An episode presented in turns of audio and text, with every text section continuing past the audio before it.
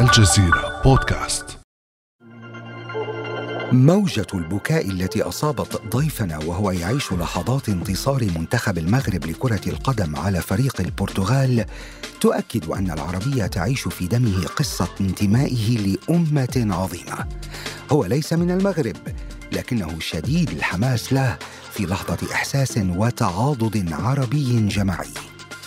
ضيفنا ليس عاديا. تعيش في روحه حماسة طفولية لكل الأشياء التي تهمه. فهو مع الشعر متدرب عليه مردد له بمناسبة وبدون مناسبة.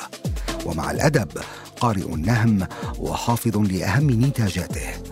أضف إلى تلك الملامح حماس وشغف بكرة القدم لا ينافسه عليهما أحد. ضيفنا اليوم يفتح قلبه وعقله لنا في حوار نغوص فيه في كرة القدم وخصوصا في هذا المونديال العربي الذي تستضيفه دولة قطر. هذا الحدث الرياضي الاستثنائي الذي سيظل محفورا في ذاكرة كل من حضروه وسيبقى وجها مشرقا لتلك الدولة الصغيرة بحجمها والهائلة بإمكاناتها التي رعته وقدمته كهدية جميلة للبشرية جمعاء. أنا خالد مجذوب وهذا أثر الفراشة من الجزيرة بودكاست. أرحب بضيفي اليوتيوبر معتصم. معتصم أهلا وسهلا بك معنا في هذه الحلقة. سلام الله عليكم. هاي دردشة سريعة نتكلم فيها عن دور الثمانية من وين بتحبوا نبلش؟ نبدأ من عند البرازيل وكرواتيا. هيك ماتش ما كانش ممكن ينتهي إلا بالتعادل بين إسبانيا وإلمانيا. هاي أكثر مباراة تكتيكية يمكن أنا شفتها في عقول المدربين وحرب بين عقول المدربين وتكتيكاتهم وأفكارهم داخل الملعب. ومعيني على النوائب ليث هو ذخري وفارج لهمومي. وإذا ما سار سابقته المنايا نحو حتفي والليل الحصومي. أهلا بك أستاذ خالد وتحية لك ولكل المستمعين وتحية لكم في أثر الفراشة. بمحورنا الأول بدنا نرجع شوي لطفولتك، حيويتك وحماستك هما بطبيعة الحال امتداد لطفولة مغروسة في أعماق وجدانك. فهل لنا أن نتعرف على ملامحها؟ شاركنا يعني ببعض تفاصيل مرحلة الطفولة.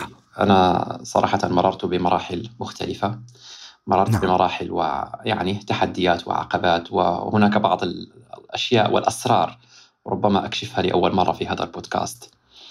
آه، أنا معتصم طبعا ولدت في المملكة العربية السعودية بحكم أن تعلم الأجيال السابقة قد هاجرت أو ذهبت إلى دول الخليج العربي للعمل. آه، والدي كان مدرس للتاريخ في ليبيا ثم المملكة العربية السعودية وقد ولدت في الرياض. عشت في الرياض تقريبا أربع خمس سنوات. ثم بعد أن اكتفى والدي من العمل في الخارج لمدة 14 سنة فأكثر أو 20 سنة مع الدراسة عدنا إلى الوطن فلسطين وتحديدا مدينة غزة مع العلم نعم. أنني, أنني لاجئ وبلدتي نعم. الأصلية هي مدينة أشدود أو أسدود المحتلة في عام 48 نعم. في فلسطين فأنا نعم. في بند الأمم المتحدة والأونروا أنا لاجئ ولدي نعم. كرت الأونروا نعم. آه عشت طفولتي أو أكملت طفولتي في فلسطين وكانت في غزة؟ نعم في مدينة غزة و... غزة الأبية غزة المناضلة نعم نعم فعشنا تقريبا عشت آخر آه، لحظات الانتفاضة الأولى إذا تتذكر لانتفاضة الحجارة نعم. وشفت بعيني الطيش الإسرائيلي والعنف وضرب الشباب بالرصاص وشهدت أمام بعيني جنود الاحتلال وهم يدخلون منازلنا وتفتيش كنت لسه طفل يعني عمري البطش والإرهاب الاسرائيلي آه عمري خمس سنوات. عليه. هذا كله أثر نعم. في يعني. منظر جنود الاحتلال وهم بيدخلوا البيت عنا ويفتشونا ويحجزونا في غرفة. هذه لا زالت في ذاكرتي رغم انه كان عمري خمس سنين. وتركت أثر حد اليوم في بناء شخصيتي صراحة للتفرقة بين الحق والباطل. للتفرقة نعم. بين الظالم والمظلوم. يجي محتل. نعم. ما حدث في منزلي كان بمثابة يعني شو أحكي لك؟ تصغير أو مسلسل أو يعني لقطة صغيرة لما حدث في كل فلسطين، جاء محتل إلى المنزل، حجزنا في غرفة واحدة وأخذ بالتفتيش لفترة طويلة، ثم خرج من المنزل. وهذا هذا ما فعلوه معنا، أخرجونا من معظم بلادنا ووزعونا على بلاد العالم ومنطقة صغيرة في فلسطين وأخذوا بلادنا. هذا المشهد أثر في كثير. حدث بعدها الانسحاب، حدثت بعدها يعني حاله من الهدوء النسبي أيام مفاوضات التسوية والسلام. آه، من الهدوء النسبي وحصل نوع من الارتخاء يعني الرخاء الاقتصادي أو التحسن الاقتصادي لدى الفلسطينيين، هذا أعطاك فسحة كاستراحة محارب، هذا كله أتكلم معك وأنا لا زلت طفل. حصلت وفاة جدتي، جدتي وأنا عمري عشر سنوات. هذا كان مفترق طرق في حياتي إني أنا التزمت الصلاة، التزمت أخذت مسلك إيماني أكثر وكان لسه عمري عشر سنين يعني. آه، خلال الفترة هاي كنت أعاني يعني ما بعرف إذا كانت معاناة أو عدم معاناة لكن كان عندي هدوء شديد والبعض يفسره بانطوائية وضعف شخصية. ما كانت شخصيتي قيادية، ما كنت الشخص اللي بحب يكون في الواجهة. إلا إني كنت أعوض هذا الكلام بالبحث عن الكتب والقراءة، وهذه ربما أول فائدة نأخذها من هذا البودكاست. طبعا آه، طبيعي آه، اللي تعرضت له كطفل واللي واجهته وشفته آه، بيأثر عليك نفسيا ونحن بعلم النفس بنسميه post traumatic stress syndrome أو قلق ما بعد الصدمة أكيد هيدا أثر عليك نفسيا هالانطوائية اللي أنت عم تحكي عنها هي لم تأتي من عدم تفضل كمل هي كانت موجودة وربما نعم. هذه الأحداث والتقلبات زادت من هذا الموضوع يعني حتى لو أنا أهلي الآن يسمعوا هذا البودكاست ربما راح يستغربوا من هذه الأمور لكن أنا كإنسان بعد ما تعديت سن ال 30 أسترجع كل هذه الأحداث كثير أحداث نعم. يعني أثرت في أنا كنت بطبيعة شخص هادئ وأعتقد هذا الموضوع له علاقة بالتربيه وله علاقة بكمان الجينات أنا طبيعة شخصيتي هادئ جدا في طفولتي نعم. وكنت أجد نفسي لا أجد نفسي مع الأولاد والأصدقاء بقدر ما أجد نفسي مع الكتب. وهذا ربما أول فائدة نأخذها من هذا البودكاست إنه أحيانا يراسلني ناس بحكي لي معتصم أنا عندي ضعف شخصية أنا عندي انطوائية. أجاوبه بكلمة واحدة اقرأ. القراءة تساعد على صقل الشخصية. طبعا. بتكون معرفة طبعا. في الوعي واللاوعي في عند الإنسان. على سبيل المثال تخيل شاب عمره 17 سنة وأنت تعرف شباب هالأيام هذه لا أريد أن يعني أقمعهم وأقول أو أن أتعامل إنه أقارن بين جيلنا وجيلهم. لكن مثلا يحدث أن مجموعة من الشباب يجلسون يتكلمون في موضوع ما. تطرقوا مثلا ذكرت الحرب العالمية. الجميع تكلم عنها بسطحية. تخيل هذا الشخص ضعيف الشخصية الانطوائي. خرج من قارئ لكنه قارئ في نفس الوقت. بدأ يقول الحرب العالمية كانت بين محورين أو مجموعتين دول كذا ودول كذا. كان لها أسباب اقتصادية وقومية واستعمارية. كان لها صراعات. وبدأ يتكلم بعمق تخيل نظرة المجتمع والأصدقاء. وهنا حين أقول المجتمع هنا أقول الدائرة المقربة منه. إلى هذا نعم. الشخص تنظر إلى يعني آه، المثقف القارئ الواعي والذي يقدم عن أقرانه في أي مجال آخر. طبعا شفت كيف طبعا. الثقافة والقراءة هي سلاح مهم جدا في الحياة بشكل عام وهي أهم ما يمكن أن يتحصن به الإنسان في حياته. طيب نحن تعمقنا واستطردنا ملامح الطفولة يمكن صارت شبه واضحة. متى غادرت غزة؟ متى غادرت فلسطين؟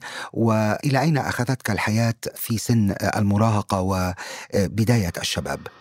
طبعا في سن المراهقة كان منعطف آخر إني أنا تعمقت أكثر في القراءة وانتقلت إلى مستوى آخر. بدأت أقرأ مثلا آه، العبقريات لعباس محمود العقاد رحمه الله من ألف صفحة تقريبا كتب رجال حول الرسول كتب السيوطي كتب مفكرين المازني.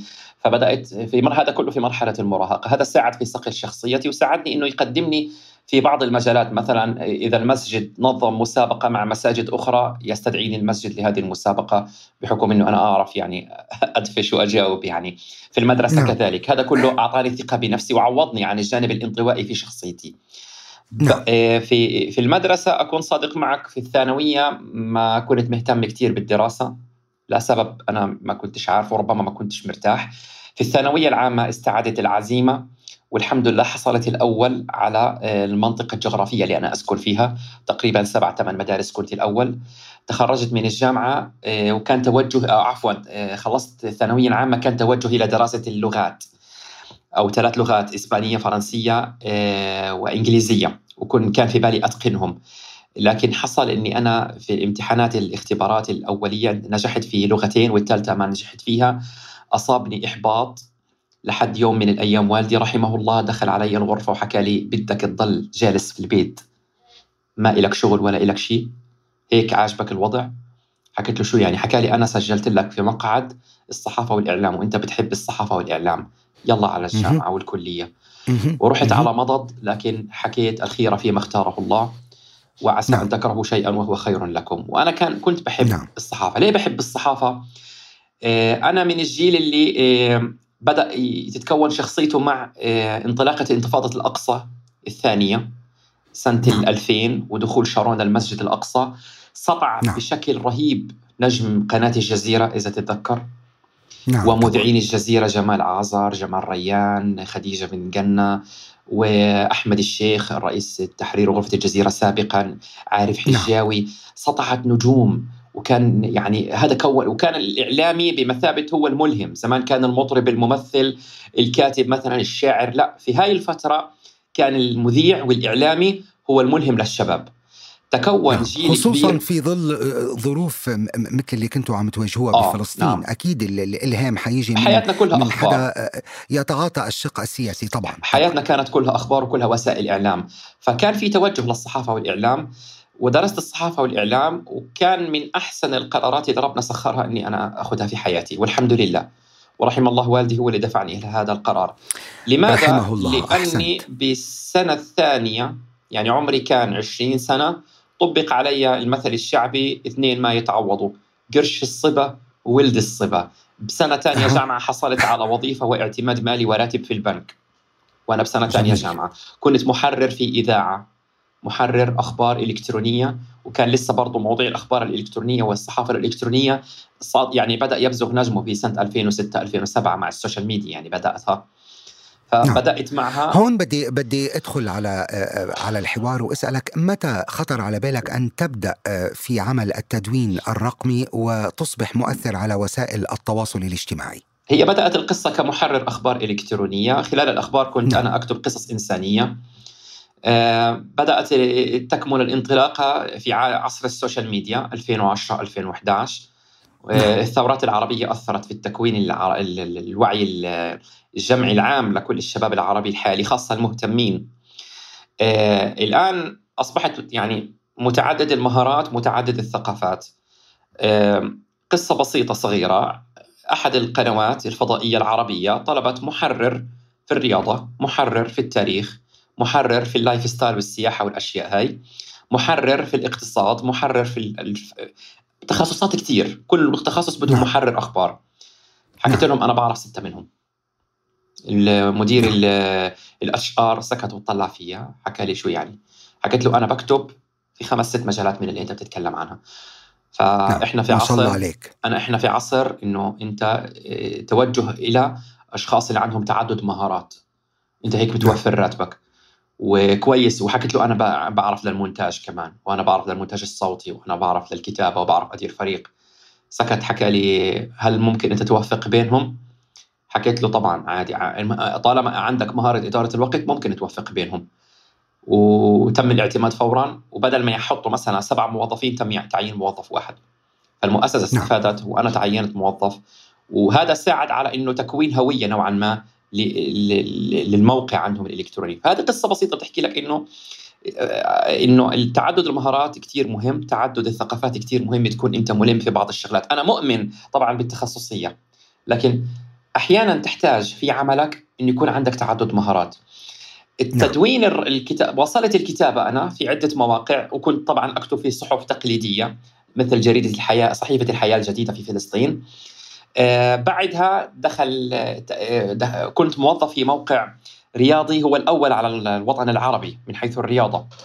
واشتغلت آه desk يعني أراجع وراء المحرر المحررين والمراسلين ووكالات الأنباء الأخبار وظيفة اشتغلت سنة وبدأت تتبلور في بالي فكرة اليوتيوب والعالم صناعة الفيديو. وهذه كانت تحدي كبير لأنه أنا من كاتب بدي أتحول من كاتب إلى YouTuber. نعم. من شغل كلاسيكي إلى شغل أكثر حداثة أكثر عصرية. نعم, نعم. وكانت الفكرة الفكرة في بالي من 2014 لكن طبقتها في 2018 هاي السنوات نعم. ليه ما طبقت الفكرة فورا أيامها؟ لعدة أسباب. كنت مشغول كثير في وظيفتي. اثنين ما كنت نفسي لسه شايف إني أنا مستعد لعالم اليوتيوب ولا الفكرة كانت ناضجة. لأنه إلها استحقاقات. حصل إني أنا افتتحت قناتي على يوتيوب آه، بعد ما تم آه، فصلي تعسفيا من أحد الوظائف. نعم. الفكرة كانت في بالي إنه طالما آه، لدي القدرات المهارات إلى متى أنا راح أكون في خانة الوظيفة؟ عاد أنا طبعا ضد الشباب اللي ما يسمى اليوم اباحيه ريادة الأعمال، يجي شاب عمره 18 سنة 19 سنة يحكي لك أنا بيل جيتس الجديد. أنا مش نعم شايف نعم. نفسي موظف. صار في يعني صار في انفلات للمعايير بكل الأحوال. هذه من من آفات أنا وسائل بدي التواصل. بدي أكون موظف. أنا بدي أكون رائد أعمال. أنا بدي أغير العالم. حتى بيل جيتس حتى ستيف جوبز مروا بمرحلة الوظيفة. على الأقل هذا بحط بيضعك في موقف نفسي. أنت كيف تفكر أو تخليك تعرف كيف بفكر الموظف في يوم من الأيام نعم. لما أنت تكون نعم. مدير لازم تعرف تتعامل مع الموظفين وما راح تتعامل معهم إلا إذا أنت كنت في مكانهم يوم من الأيام عشان تفهم تمردهم احتياجاتهم سيكولوجيتهم تفهم شو بيحتاجوا تفهم متى يكون صادق معك متى العكس هذه الأشياء كثير نعم. تفاصيل مهمة. معتصم اليوم آه، كم متابع لديك على قناتك الخاصة بيوتيوب؟ ونحن نتحدث على يوتيوب أكثر من 600 ألف مشترك على قناة يوتيوب. آه، إنستغرام وتيك توك تقريبا مع بعض 300 آه، ألف. يعني كل السوشيال ميديا على بعضه تقريبا مليون عندي. يعني معتصم خلينا نحكي شوي عن عشقك لكرة القدم بهذه الطريقة الحماسية يلي أنت تميزت فيها لأنه هذا العشق لابد أن تكون له أسباب ومسببات لأنه أنت شخص يتحدث عن كرة القدم بشغف واهتمام واضحين فما أبرز هذه الأسباب؟ شاركنا فيها. الموضوع ربما وراثة من والدي رحمه الله في طفولتي هو كان مشجع لنادي الزمالك المصري وأنا نعم. يعني ورثت عنه متابعة الكرة. ثم ظهرت بعد ذلك القنوات الفضائية وبدأت الدوريات الأوروبية واستكملت المسيرة من حيث التشجيع ثم انتقلت إلى هواية في الكتابة والتحليل ثم انتقلت إلى مهنة.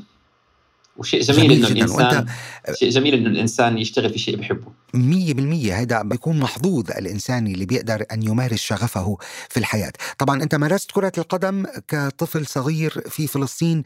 آه، لابد وانك مارستها نعم. نعم. كنت في عضو في نادي المدرسة فريق المدرسة. نعم. لكن توقفت عن الممارسة لأسباب صحية وأنا عمري 18 سنة. سلامتك. شو شو هي الأسباب لا كان عندي مشكلة في الظهر آه، العمود نعم. الفقري الأعصاب.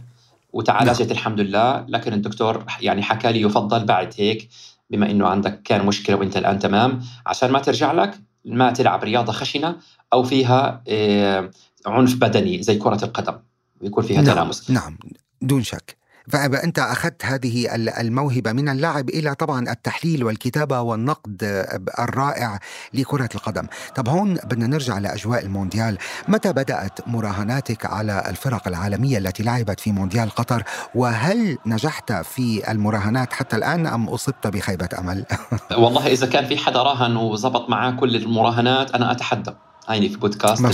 آخر الفرصة أتحدى مين راهن ألمانيا من الدور الأول؟ مين راهن إنه إسبانيا من الدور الثاني؟ مين راهن صحيح. إيطاليا نفسها ما توصلش لكأس العالم؟ مين راهن إنه المغرب تكون في نصف النهائي؟ فهذا صحيح. مونديال مجنون. لو سألتني عن السبب ببساطة لأن المونديال وصل في ظروف غير طبيعية. بمعنى نعم. أو غير طبيعية مقارنة بالنسخ السابقة. تعودنا يجي المونديال في الصيف. هاي المره صحيح. هاي المرة وصل المونديال في بعد انطلاق الموسم بعد انطلاق نعم. الموسم الرياضي بشهرين ثلاثة. فصل فهن... الخريف نعم. فهناك منتخبات مستعدة هناك منتخبات غير مستعدة هناك تقلبات في النتائج وال history في كرة القدم يحكي لنا الأرشيف إذا نظم المونديال في دولة ليس لها باع طويل في كرة القدم مثل جنوب إفريقيا كوريا الجنوبية واليابان قطر. يتضح أن هناك الم... يزداد عدد المفاجآت والحصان نعم. السوداء. فاليوم في هذا المونديال ربما رأينا حصان أسود واحد المنتخب المغربي يصل إلى نصف النهائي لكن تقلبات النتائج كانت مجنونة خاصة في الدور الأول. إلا إنه المونديال فيه سمه واحدة. مهما كان هناك مفاجآت إلا إنه في النهاية النهائي كلاسيكي. حدث ذلك في مونديال 2002 كوريا وتركيا كانوا في نصف النهائي. زي حكاية المغرب اليوم. لكن النهائي كان نعم. ألمانيا البرازيل. واليوم نعم. المغرب كانت موجودة وتقلبات النتائج موجودة إلا إنه النهائي في النهاية الأرجنتين فرنسا. رجعنا إلى رجعنا إلى المنتخبات العريقة التقليدية اللي صحيح. يمكن إذا بدنا نعطي عنوان عريض لهذا المونديال هو يعني مونديال المفاجآت والتطورات غير المتوقعة. بس بشكل عام ما هو الانطباع الأبرز الذي خرجت به معتصم من بطولة كأس العالم التي رعتها دولة قطر هذا العام؟ أه، ذكرنا موضوع التقلبات في النتائج. نذكر أيضا نعم. موضوع انخفاض الفجوة بين منتخبات كثيرة بمعنى نعم هنا نعم. في السابق زمان ما كانش في مثلا ألبانيا، سويسرا، المغرب، دول تذهب بعيدا أو من حيث الأداء. الآن اتضح تأثير المهاجرين للمغرب للألبان، للصرب، للبولنديين في دول العالم. الهجرة هجرة اللاعب هجرة الناس اندمجت في دول كبيرة مثل ألمانيا، فرنسا، إسبانيا، هذا أثر في صناعة أو رفع جودة بقية المنتخبات حين عادوا إلى بلادهم ومنتخباتهم الأصلية كعودة حكيم زياش إلى المنتخب المغرب وهو عاش حياته وولد في هولندا ولم يلعب نعم. للمنتخب الهولندي. الهجرة تركت أثر واضح في كرة القدم هي تركت أثر واضح طبعا في الاقتصاد والتقنية وكل شيء لكن اتضح ذلك أمام الناس بشكل ملموس في كرة القدم نشاهد منتخب فرنسي بست سبع لاعبين أساسيين من أصول إفريقية نشاهد منتخب مغربي كلهم مغاربة لكن نصفهم أو أكثر من أبناء المهجر فانخفاض الفجوة نعم. هذا أولا ثانيا نعم. بعض جميل. الأساليب التكتيكية جميل. اللي ظهرت في هذا المونديال رأينا المنتخبات الكبيرة بتلعب بتكتيك سلم الكرة لخصمك حتى لو خصمك أضعف منك لكن سلموا الكرة وبعدها سجل هدف ومرجحه يعني خلاص حيفتح الملعب وإنت خذه على المرجيحه رايح جاي وشاهدنا نعم. إنجلترا. إنجلترا تلعب أمام منتخبات عادية بهذا الأسلوب. فرنسا سلمت الكرة للمغرب وبدأت تلعب مرتدات. نلاحظ منتخبات كبيرة تسجل من مرتدات والمرتدات في السابق كانت سمة الأندية المتوسطة والصغيرة لأنه ما عندها إمكانية تستحوذ على الكرة. الآن هناك انقلاب أصبح الكبير في كرة القدم يتخلى عن الاستحواذ ويتركها لخصمه ثم يسجل هدف ويلعب بعدها على المرتدات. هناك تطور يعني اختلاف بصراحة لا أخفيك إنه فاجأني في هذا المونديال. نعم جميل جدا وكثير مهم يعني الملاحظات يلي شاركنا فيها قيمة جدا جدا. اذا لنختم هذا الشق تقييمك لأداء الفرق العربية بشكل عام. كيف بتلاقي هذا التطور بأداء الفرق العربية مقارنة بالفرق العريقة الكلاسيكية؟ والله هناك تطور محدود يعني آه، قصة جميلة لم تكتمل مثل المنتخب السعودي. آه، بدأ بداية جميلة ضد المنتخب الأرجنتيني. آه، لكن عدنا للمعضلة الأولى أن المنتخب السعودي فلسفته هجومية وعنده مشكلة دفاعية. آه، إضافة لبعض الأخطاء في المباراة الأخيرة يحتاج المنتخب السعودي أنه يرسل لاعبيه وبعض أبناء البلد إلى الخارج للاحتراف لاكتساب نوع ثقافات تكتيكية جديدة واستعداد ذهني أفضل. وحان الوقت لتجربة احترافية جديدة وهذا الكلام ينطبق أيضا على لاعبي قطر يحتاج إلى الاحتراف وألا نبقى في نفس القوقعة ونفس الميدان. نعم. أما منتخب تونس أما منتخب تونس أما منتخب تونس فلم نكن لم أكن يعني أتوقع منه الكثير لأنه مر بمشاكل كثيرة. المنتخب التونسي آه، عاش معسكر تحضيري سيء هناك بعض نقص مواهب هناك جيل يسلم تقريبا خلاص. أما المنتخب المغربي طبعا قبل البطولة راهنت عليه يكون في دور ال 16 أو دور الثمانية. وما فعله منتخب المغرب لا أعتبره بصراحة وإن قلتها منذ قليل نعم. حصان أسود. هو مصطلح إعلامي لكن من ناحية فنية تكتيكية رياضية نعم. ما فعله منتخب المغرب هذا طبيعي جدا. وهناك مدربين كثر قالوا هذا الكلام. المنتخب المغربي ليست مفاجأة. منتخب يمتلك من الجودة ما يكفي أنه يصل لنصف النهائي. وشاهدنا كيف عذب منتخب فرنسا وبيننا وبين التأهل للنهائي. كان خطوة واحدة فقط. منتخب مغربي لما بدنا نذكر أسماء لاعبي بايرن ميونخ إشبيليا تشيلسي باريس سان جيرمان أسماء من أحسن وأفضل وأقوى الأندية. وهناك لاعبين كانوا في ريال مدريد مثل أشرف حكيمي. فأنت تتكلم عن منتخب ينافس أكبر نعم. المنتخبات. كل ما بدي من منتخب المغرب إنه يكمل. نعم نحكي عن منتخب المغرب يعني دموعك السخية تساقطت وأنت تسمع صافرة الحكم وهي تعلن فوز المغرب على البرتغال. كيف تصف لنا شعورك في تلك اللحظة؟ آه، يعني إلى ماذا يرمز ذلك الفوز بالنسبة إليك وبالنسه المواطن العربي عموما؟ والله جورج صدح يقول إن العروبة جذع لا تزعزعه عوارض الدفع في الأغصان والجذب. ف... و... نعم و... وقال زكي قنصل آفة العرب أنهم لم ييأسوا. لمسيء ولم يكيدوا لغادر فإحنا أمة. واحدة وقال نعم. علي الجانم يا ابنة الضاضي أنت سر من الحسن تجلي علي على بني الإنسان تجلى على بني الإنسان فأنت يعني نحن دم واحد ما شاء الله واحد، عليك ما شاء الله لغة عليك واحدة يعني يعني لغة واحدة نعم ما شاء الله عليك. يعني هذا البروفيشنسي بالأدب العربي وبحفظك لمفردات. هذا الجمع بين الكرة وبين الشعر والأدب بهذا الشكل الملفت للانتباه والمثير للإعجاب. كيف بنيت هذه الشخصية مع الوقت معتصم؟ هو أنا عاشق للأدب والشعر لأنه نعم. شوف آه، قبل ألف سنة وسبعمائة سنة وألف وخمسمائة سنة ما كان الشعر. ما هو الشعر؟ هو هو قناة الجزيرة بالمفهوم العصري. هو نعم. البي بي سي بالمفهوم العصري الشعر. صحيح. يعني صحيح. تاريخ عش... حرب البسوس أكبر أخبارها جاءت من الشعر. نعم. والحارث بن عوف وقصته مع مع زهير بن أبي سلمى حينما أراد الحارث بن عوف أن ينهي حرب البسوس اللي امتدت لأكثر من أربعين سنة فجمع القبيلتين ودفع ديات القتلى ودفع ألف ناقة حتى يوقف نعم. الدم وأوقف الدم. ثم جاء نعم. زهير بن أبي سلمى وكتب فيه قصائد رائعة جدا في معلقته وحينما الأدب العربي على وجه الخصوص مليء جدا بالحكاية الثرية جداً. ف- وبالمواقف والأحداث اللي هي تستدعي هذا التطور اللغوي العجيب فلذلك الربط بين كرة القدم والشعر لا لا أرى حاجز بينهما الشعر هو لسان العرب هو وسيلة الإعلام وكرة القدم. انعكاس لحياتنا كرة نعم. القدم صناعة نعم. كرة القدم داخلة في حياتنا فكرة القدم إنه إن- الربط بينهما وثيق ليس لأن, لأن, الشعر لسان العرب ولسان حالهم ومعروف الرصافي يعني حتى له بيت شعر تقدم أيها العربي شوطا فإن أمامك العيش الرغيد فيعني لا بس هون أنا استوقفني كلام شغلي أنت قلتها مهمة جدا وهون لازم أسألك عن الموضوع أو عن رأيك فيه.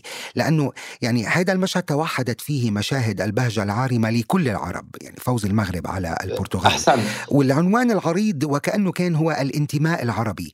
هون بدي أسألك طيب لماذا توحدنا كرة القدم على الرغم من كل خلافاتنا واختلافاتنا؟ لماذا؟ لأن كرة القدم فطرة سليمة.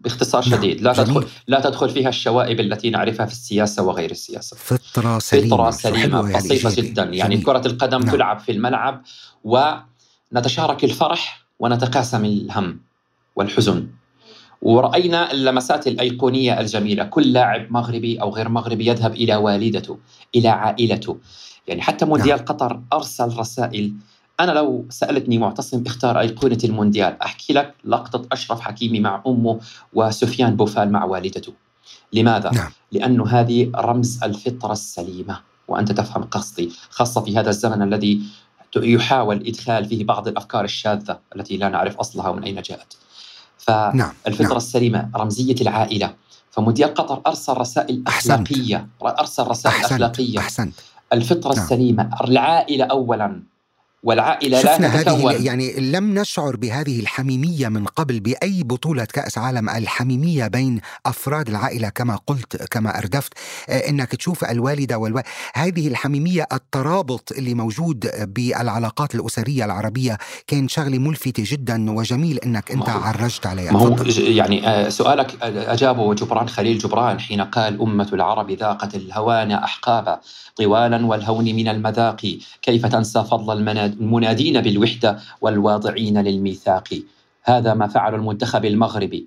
أنه كان ينادي للوحدة وكشف المونديال والإنجاز المغربي تحديدا. نعطي كل, نعطي كل ذي حق حقه. مثلما أبدعت قطر في التنظيم أبدعت المغرب في إكمال التنظيم وإرسال الرسائل حين كشفت أن هناك تعطش عربي مجنون للوحدة العربية ولم الشمل. والحديث باللغة. ونتذكر ما قال نصيف اليازجي لما كان في خلاف تتذكر في لبنان كان هناك خلاف كبير على موضوع هل لبنان عربية أم غير عربية؟ وحدث شبه انقسام يعني ثم قال نصيف اليازجي إن العروبة في لبنان سائدة من أخمص البحر حتى مفرق الجبل. وهذا ما فعله المنتخب المغربي. أثبت أننا أمة واحدة قلب واحد لسان واحد. حتى ما, ما يوجد في المغرب من ما بدي أحكي انقسام لكن هناك من يقول هناك عرب وهناك أمازيغ. هذه برضو انصهرت مع إنجاز المنتخب نعم. المغربي. نعم. في المغرب هناك أمازيغ وهناك عرب وانصهر وتكلمنا بلغة واحدة وبمشاعر واحدة. صحيح. فالمنتخب المغربي كشف عن تعطش عربي شديد للوحدة. وجيد. أنا ما بحكي لك بعد المونديال راح يصير وحدة. طبعا لا له الموضوع اعقد من هيك.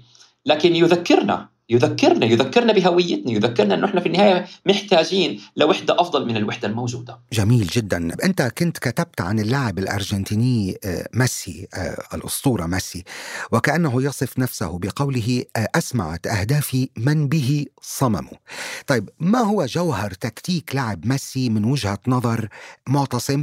يعني هون برزت واضحة في مباراته ضد كرواتيا في سحر يعني سحر العالم بتكتيكاته. وبنرجع لموضوع موضوع نقاش مهم الفرق بين الموهبة الفطرية والموهبة المكتسبة. أه، بدي بشكل مقتضب شوي لأنه أنا اليوم إذا بدي أقعد أسمعك حلقة كاملة بتكون بس عن آرائك بميسي ودخولك ما شاء الله عليك بالتفاصيل. بس ما الذي يميز ميسي من وجهة نظر معتصم؟ تمام في أقل من دقيقة. في ظاهره سؤالك ربما يراه البعض بسيط. يا سلام شو يعني شو تكتيكات ميسي؟ لكن هذا سؤال مهم وعميق جدا.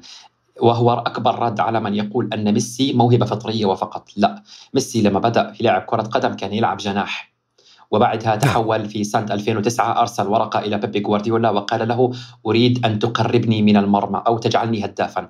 فبيبي غوارديولا بحث وأخذ قرار أنه ميسي خطير على المرمى إذا قربوا من منطقة الجزاء فنقلوا من الأطراف إلى العمق ثم تحول إلى لاعب حر ثم مع مدافع بعد مرحلة بيبي جوارديولا كان ضعيف في الركلات الحرة الثابتة ثم أصبح أفضل مسدد في العالم بالركلات الحرة الثابتة بعدها ميسي نعم. أصبح يلعب في وسط متأخر في دائرة الملعب بعد تقدمه بعد سن 29 30 سنة ميسي مر نعم. بمراحل كثير نعم. تكتيكية مختلفة وطور من نفسه وهذا أقوى رد على من يقول أن ميسي موهوب بالفطرة وفقط أبدا ميسي قبل 2009 كان يسقط من نفخة الهواء تنفخ عليه بالهواء يسقط على الأرض وكان ضعيف بدنيا ولا يقوى على الاحتكاكات ودائم الإصابات.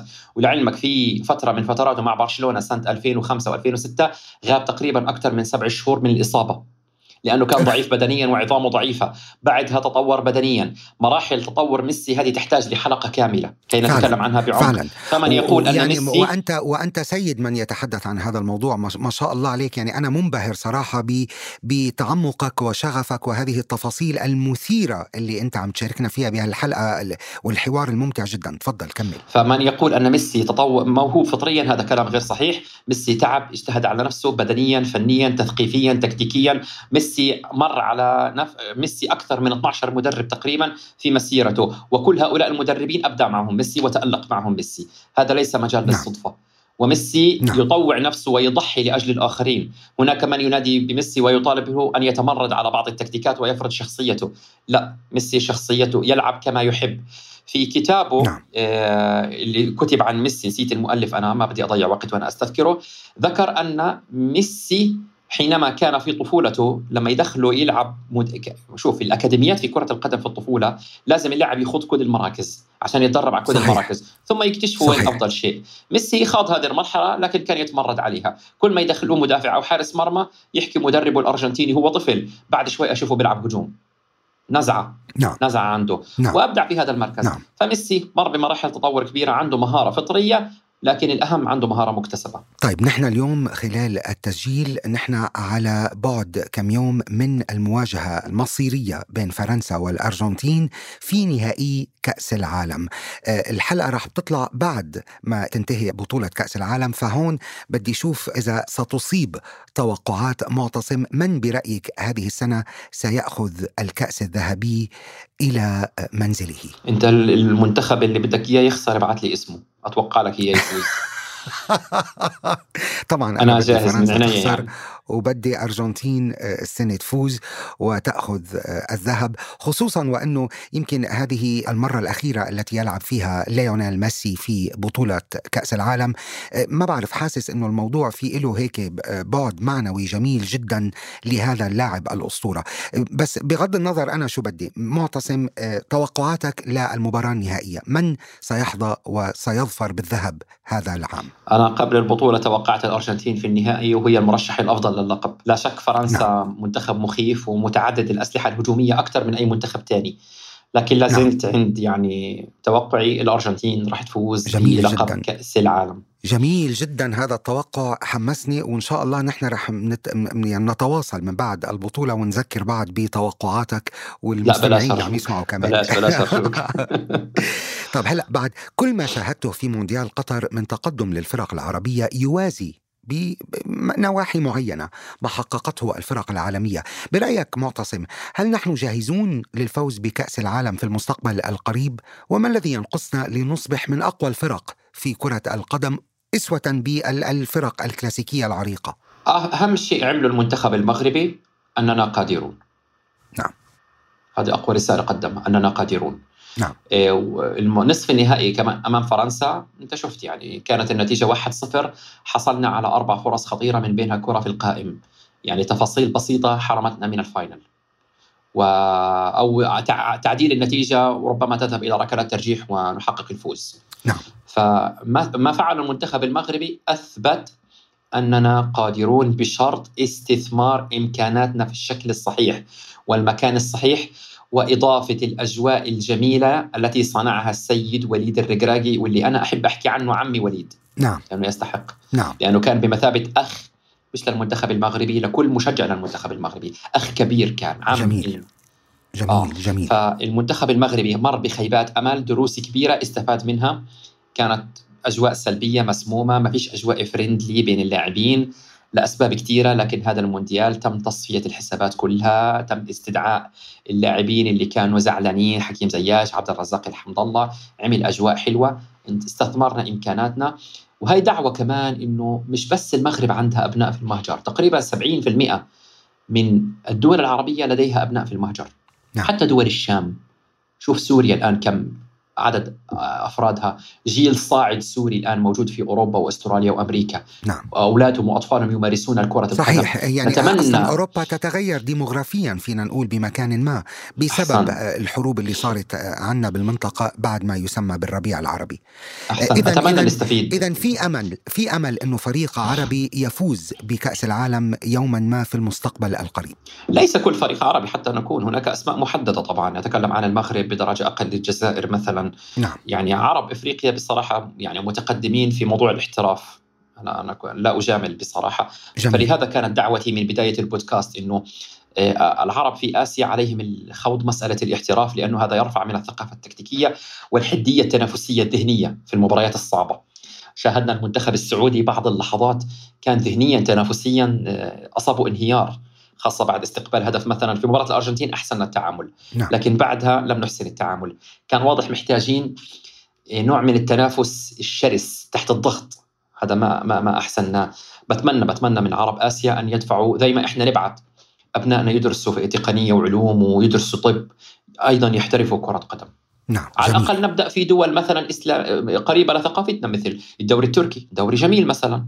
ودوري قوي وتنافسيا منيح. وفي احترافية ويلعب في دوري أبطال أوروبا وكأس الاتحاد الأوروبي. فإحنا ممكن نبدأ تدريجي. جميل جميل جدا. هون بدنا ندخل شوي بشق له بعد سياسي لأنه من م. أهم الظواهر التي كانت في غاية وضوحها في مونديال قطر إصرار الضيوف العرب والجماهير على رفض الوجود الإسرائيلي الإعلامي.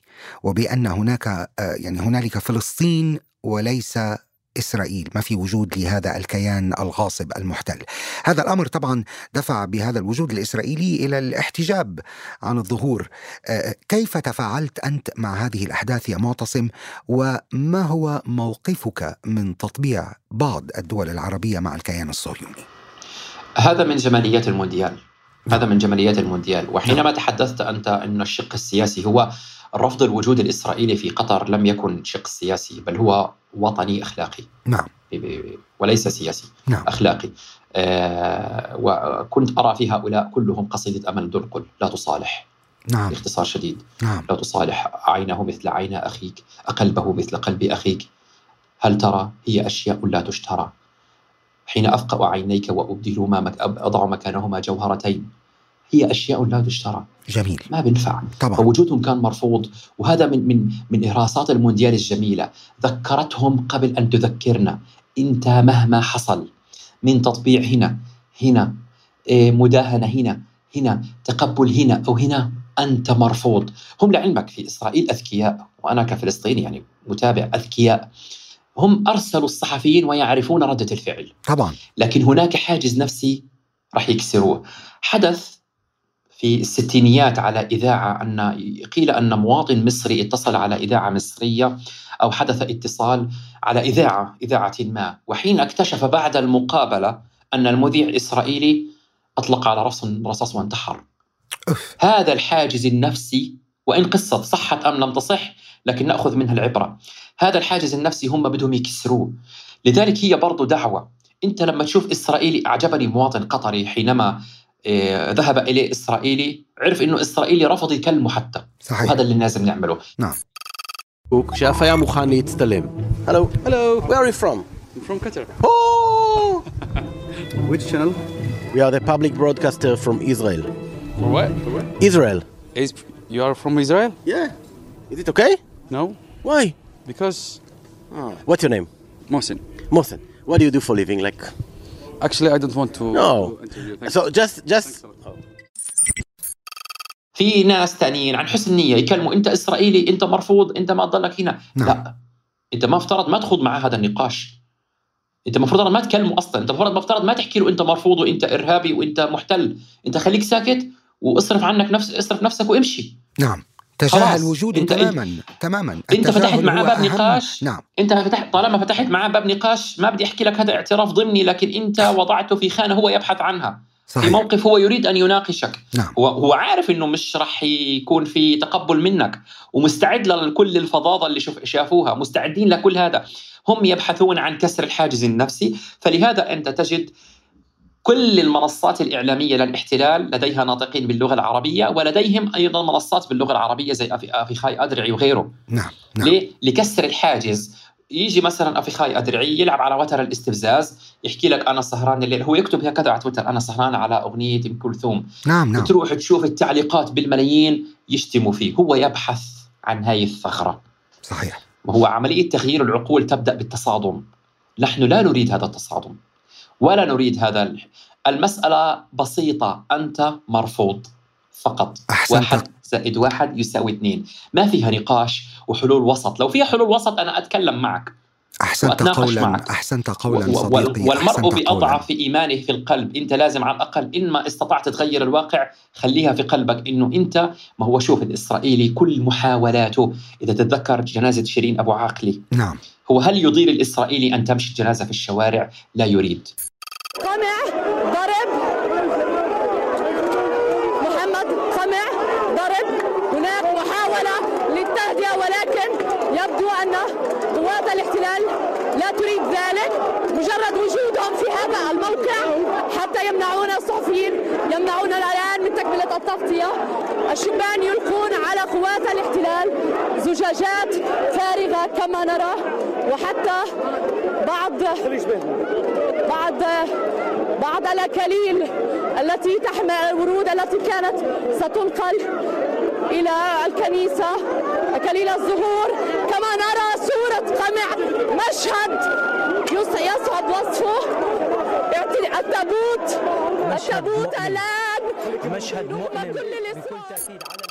لكن هي رسالة للجميع أن هذه القدس إسرائيلية وهذه أورشليم وممنوع يمشي فيها الموج الهادر الفلسطيني العربي الإسلامي والمسيحي بملايين البشر وآلافهم في الشوارع. وتظهر القدس أمام العالم أنها عربية فلسطينية مسيحية إسلامية. صحيح صحيح جدا. هم لا يريدون جداً. هذه الصورة النمطية عن القدس. يريدون القدس في صورتها. أنت على جوجل الآن ابحث. القدس مثلا جيروزالم يطلع لك آه، آه، صور بعلم إسرائيلية. صحيح.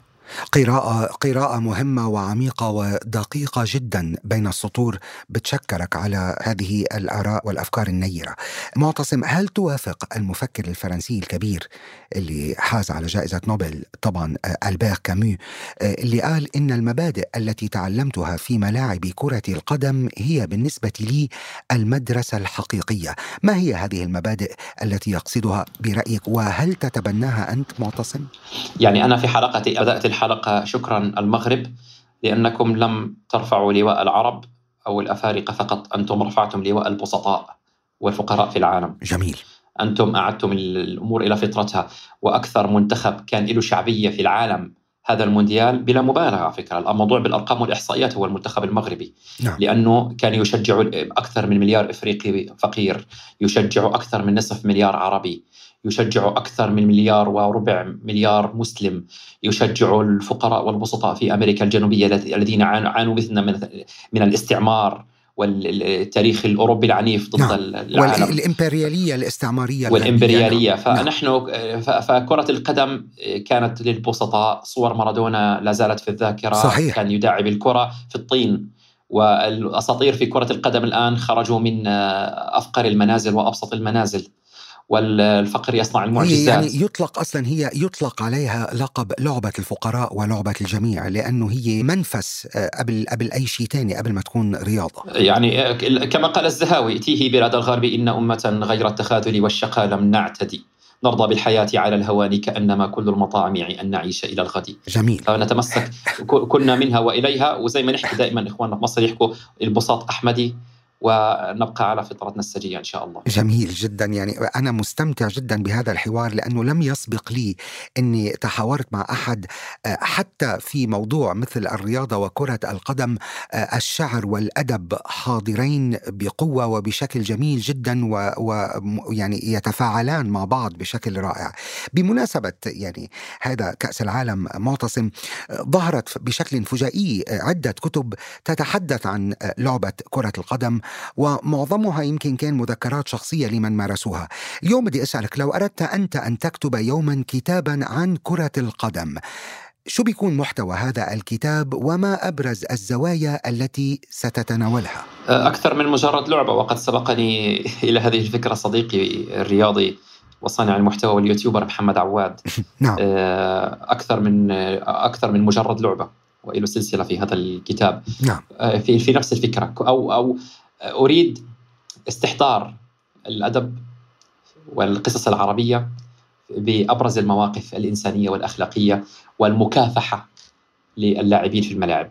ربط بين الأدب. هذه الفكرة يعني أتمنى أنها يعني إن شاء الله تتحقق. جميل جميل جدا. إن شاء الله وأنا كمان بتمنى أنها تتحقق يعني هل لديك حتكون- دقيقة؟ أسرد لك مثلا نموذج مثال؟ يا ريت دقيقة؟ يا ريت تفضل. يعني مثلا ذات مرة كان فريق برشلونة في وضع مؤسف في- الملعب حتى خرج ميسي بقرارات ارتجالية. نعم. وأنقذ فريقه من موقف صعب بقرارات ارتجالية فردية. نعم. ذكرني بقصة الشاعر أبو تمام حين كان في حضرة الأمير أحمد بن الخليفة المعتصم. آه، كان آه، يقرأ قصيدة كحلم أحنف في ذكاء إياسي فخرج أحد الحضور الذين غاروا طبعا من أبو تمام لأنه الأمير انبسط من هذا الكلام. قال أتشبه الأمير بصعالك العرب؟ سكت أبو تمام سكت سكت سكت ثم قال لا تحسبوا ضربي له من دونه مثلا مثلا شرودا في الندى والباس إن الله قد ضرب لنوره مثلا في المشكاة والنبراس قد ضرب الأقل في نو- لنوره من المشكاة والنبراس يعني ربنا ضرب نوره في مشكاة ونبراس نعم لا نعم. ضاير لا ضير إني أضرب ال- المثل في أمير المؤمنين بناس تانية أقل منه نعم. الله عز وجل شبه نوره بمشكاة ونبراس. قيل وأكمل القصيدة أبو تمام. نعم. وخرج أخذ مكافأته وخرج لأنه أحمد الأمير أحمد أعجب برضه بقوة ارتجاله وقدرته مسكوا القصيدة ال- أو الورقه اللي كان كاتب عليها القصيدة. ما وجدوا بيتين الشعر اللي ذكرهم. نعم. فتبين إنه ارتجلهم ارتجال. نعم. وهذا ليونيل ميسي. سيد الارتجال بين اللاعبين كما فعل أبو تمام في في في, ديوان الأمير. جميل جدا. أنا بحب شجعك على كتابة هذا الكتاب لأنه حيكون نموذج فريد من نوعه أن يقوم أحدهم بكتابة كتاب يجمع به الرياضة والأدب. شيء رائع جدا. على فكرة أنا دائما بيلفت نظري اهتمامك بقصيدة قيس وليلى وتكرارك لها. يعني هل بنعتبر أنه معتصم من أنصار الشعر الغزلي العربي؟ آه، شعر الغزل أنا في كل شيء لست متعصبا ما نعم. مش متعصب لش- لا لا للشعر نوع من معين من الشعر. نعم. لكن شعر الغزل في شيء لا تجده في شعر آخر الرقة. جميل. الرقة. نعم. آه جميل. بخولة أطلال ببرقة ثهمدي تلوح كباقي الوشم في ظاهر اليد. وقوفا بها صحبي علي مضيهم يقولون لا تهلك أسا وتجلدي. فيها مشاعر فياضة. هذا كلام طبعا طرف بن العبد حين مر على بيت أطلال بيت حبيبته خولة وتذكر الصبا وأيام الحب وأيام العشق.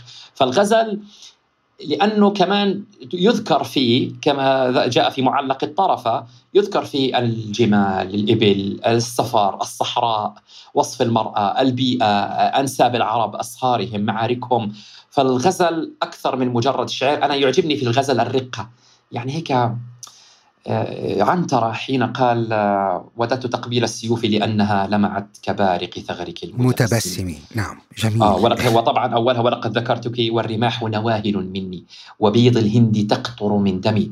وددت تقبيل السيوف لأنها لمعت كبارق ثغرك المتبسم. جميل. شوف الكلمات ما أحلاها بارق جميل جدا ثغر، طبعا. متبسم. يعني في صور في صور رائعة. رائعه جدا وفعلا صور و- وإن كان ملهمة. هذا البيت ينافس بيت جرير آه، واختلفت العرب أيهما أشعر؟ حين قال إن العيون التي في طرفها حور في طرفها حور قتلننا ثم لم يحيين قتلانا يصرعن كاللب حتى لا حراك له. وهن أضعف خلق الله أركانا. يا سلام. وأنا أميل لبيت جرير. يا أنا سلام. أميل لبيت يا جرير. سلام. معتصم أنت كمؤثر على وسائل التواصل كيف تصف لنا اليوم آه، علاقتك بمتابعيك؟ وما هي النواحي التي تحب أن تطورها أو تغيرها في المحتوى الذي تقدمه لهم؟ العلاقة ليست علاقة متابعين. يعني حتى كلمة متابعين أنا ما بحبها. العلاقة عائلة. إحنا جميل. عائلة مع بعض. جميل جدا. إخوة. أشاركهم كل شيء. وأحاول قدر الإمكان إني أنا أرد على الرسائل كلها نعم. حتى اللي بيحكي لي صباح الخير لوحده هيك أرد على الرسائل نعم. وأعتقد كان يعني حتى رسالتك اللي بعثت لي على إنستغرام وصلتني في في الأذر لعلمك لأنه ما كانش في بيننا متابع أخ خالد صحيح. إنه بحثت عن أبحث عن الرسائل المخفية وأحاول أطلع فل... ليه؟ لأنه العلاقة بيني وبينهم علاقة يعني أخوة علاقة عائلة وليست علاقة إيه، يوتيوبر مع متابعي نعم أما عن هدفي إح- إحياء ال- الهوية ولهذا أردت أنا بحثت عن آه، شيء في كرة القدم وحب الناس لكرة القدم. أردت استثمار كرة القدم وعشق الناس لكرة القدم. لا أريد استغلال لأنها كلمة سلبية. استثمار محبة الناس للكرة حتى أمرر رسائل التذكير بهويتنا ولغتنا وثقافتنا. الأستاذ عارف حجاوي يقول لا نهضة لنا إلا حين نتمسك بالعربية واللغة العربية. مش رح ننطلق لأي تقدم إلا إذا اعتززنا بهويتنا العربية ولغتنا العربية. ف- ولهذا يعني أحاول من منبري في قناة اليوتيوب أساهم وأجمل لحظاتي لو سألتني عنها حينما أنا عملت قصة ميسي في في نصف ساعة تقريبا على اليوتيوب. جميل. من طفولته حتى احترافيته. لخصت قصة ميسي بشكل درامي.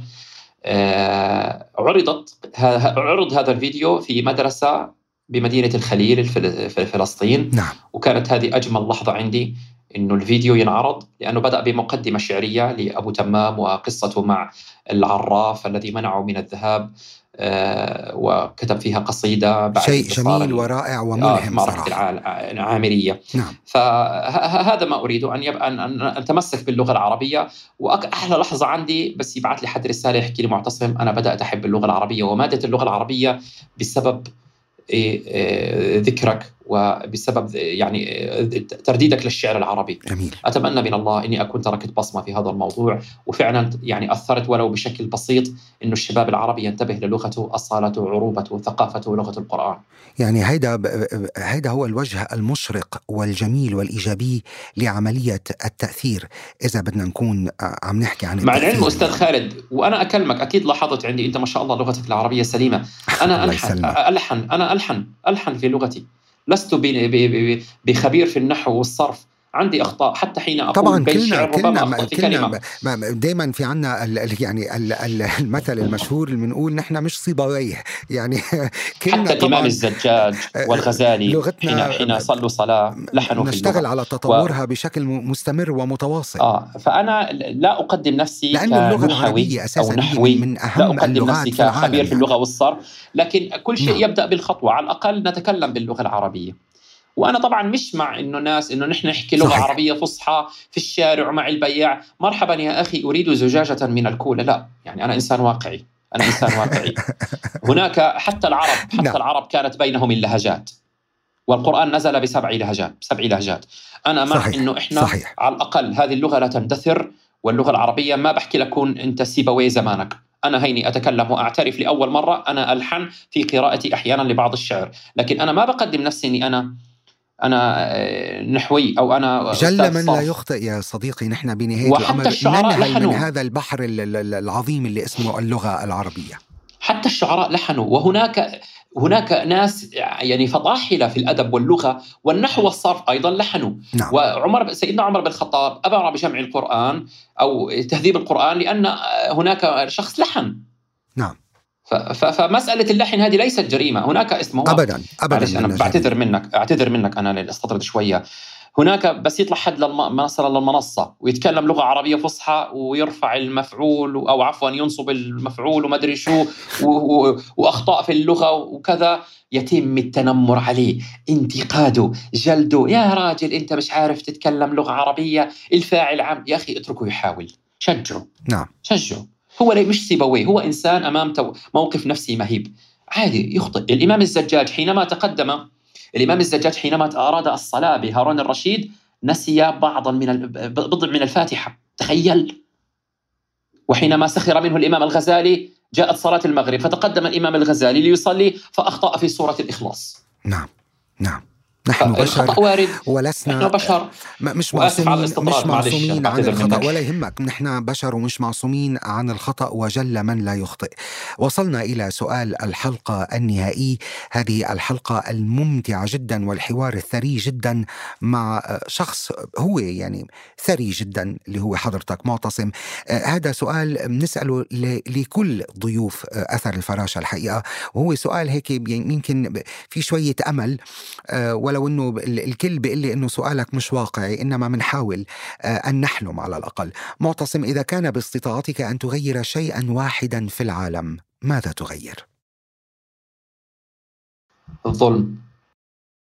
يعني ننهي أو نلغي الظلم من حياة الظلم. البشر أو الظلم. في حياة البشر. والظلم منبته الطمع. لا نعم. يأتي ظالم إلا بطمع. يطمع. يطمع في جاه مال منصب نساء آه، عزوة نسب. يطمع في شيء لا ظالم إلا بطمع. فإن أردنا أن ننهي الظلم ننهي الطمع بالأساس. لكن آه، الإنسان إذا أعطيته المجال آه، الإنسان نفسه ردية يتساقط أخلاقيا.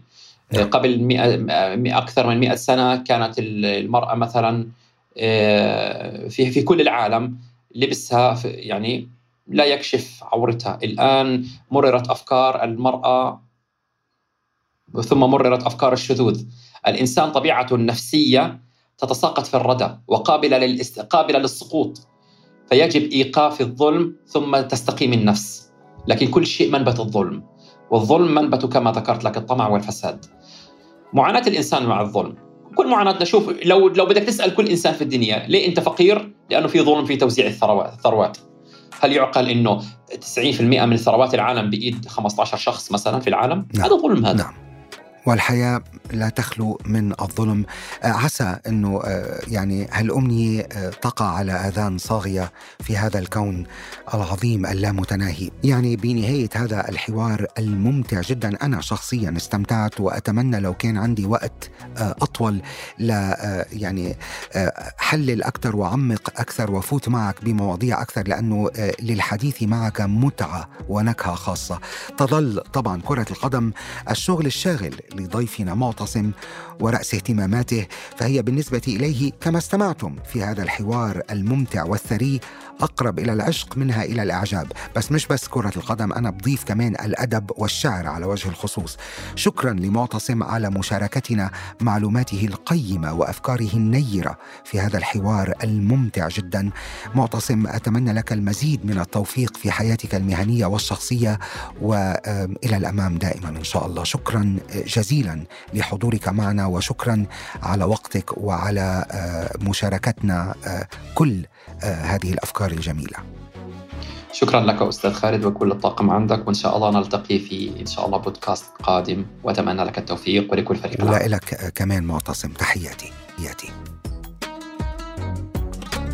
لا تنسى تفعيل جرس الاشتراك لتصلك حلقات البرنامج اولا بأول. وإذا أعجبتك الحلقة لا تنسى مشاركتها مع من تحب. أنا خالد مجذوب وهذا أثر الفراشة. كتابة وتحرير خالد مجذوب كوثر أبو سعدة محمود النجار عبيدة غضبان. تصميم الصوت ميشيل بوداغر. فريق التواصل والتفاعل أحمد حسن سامي الجزيري.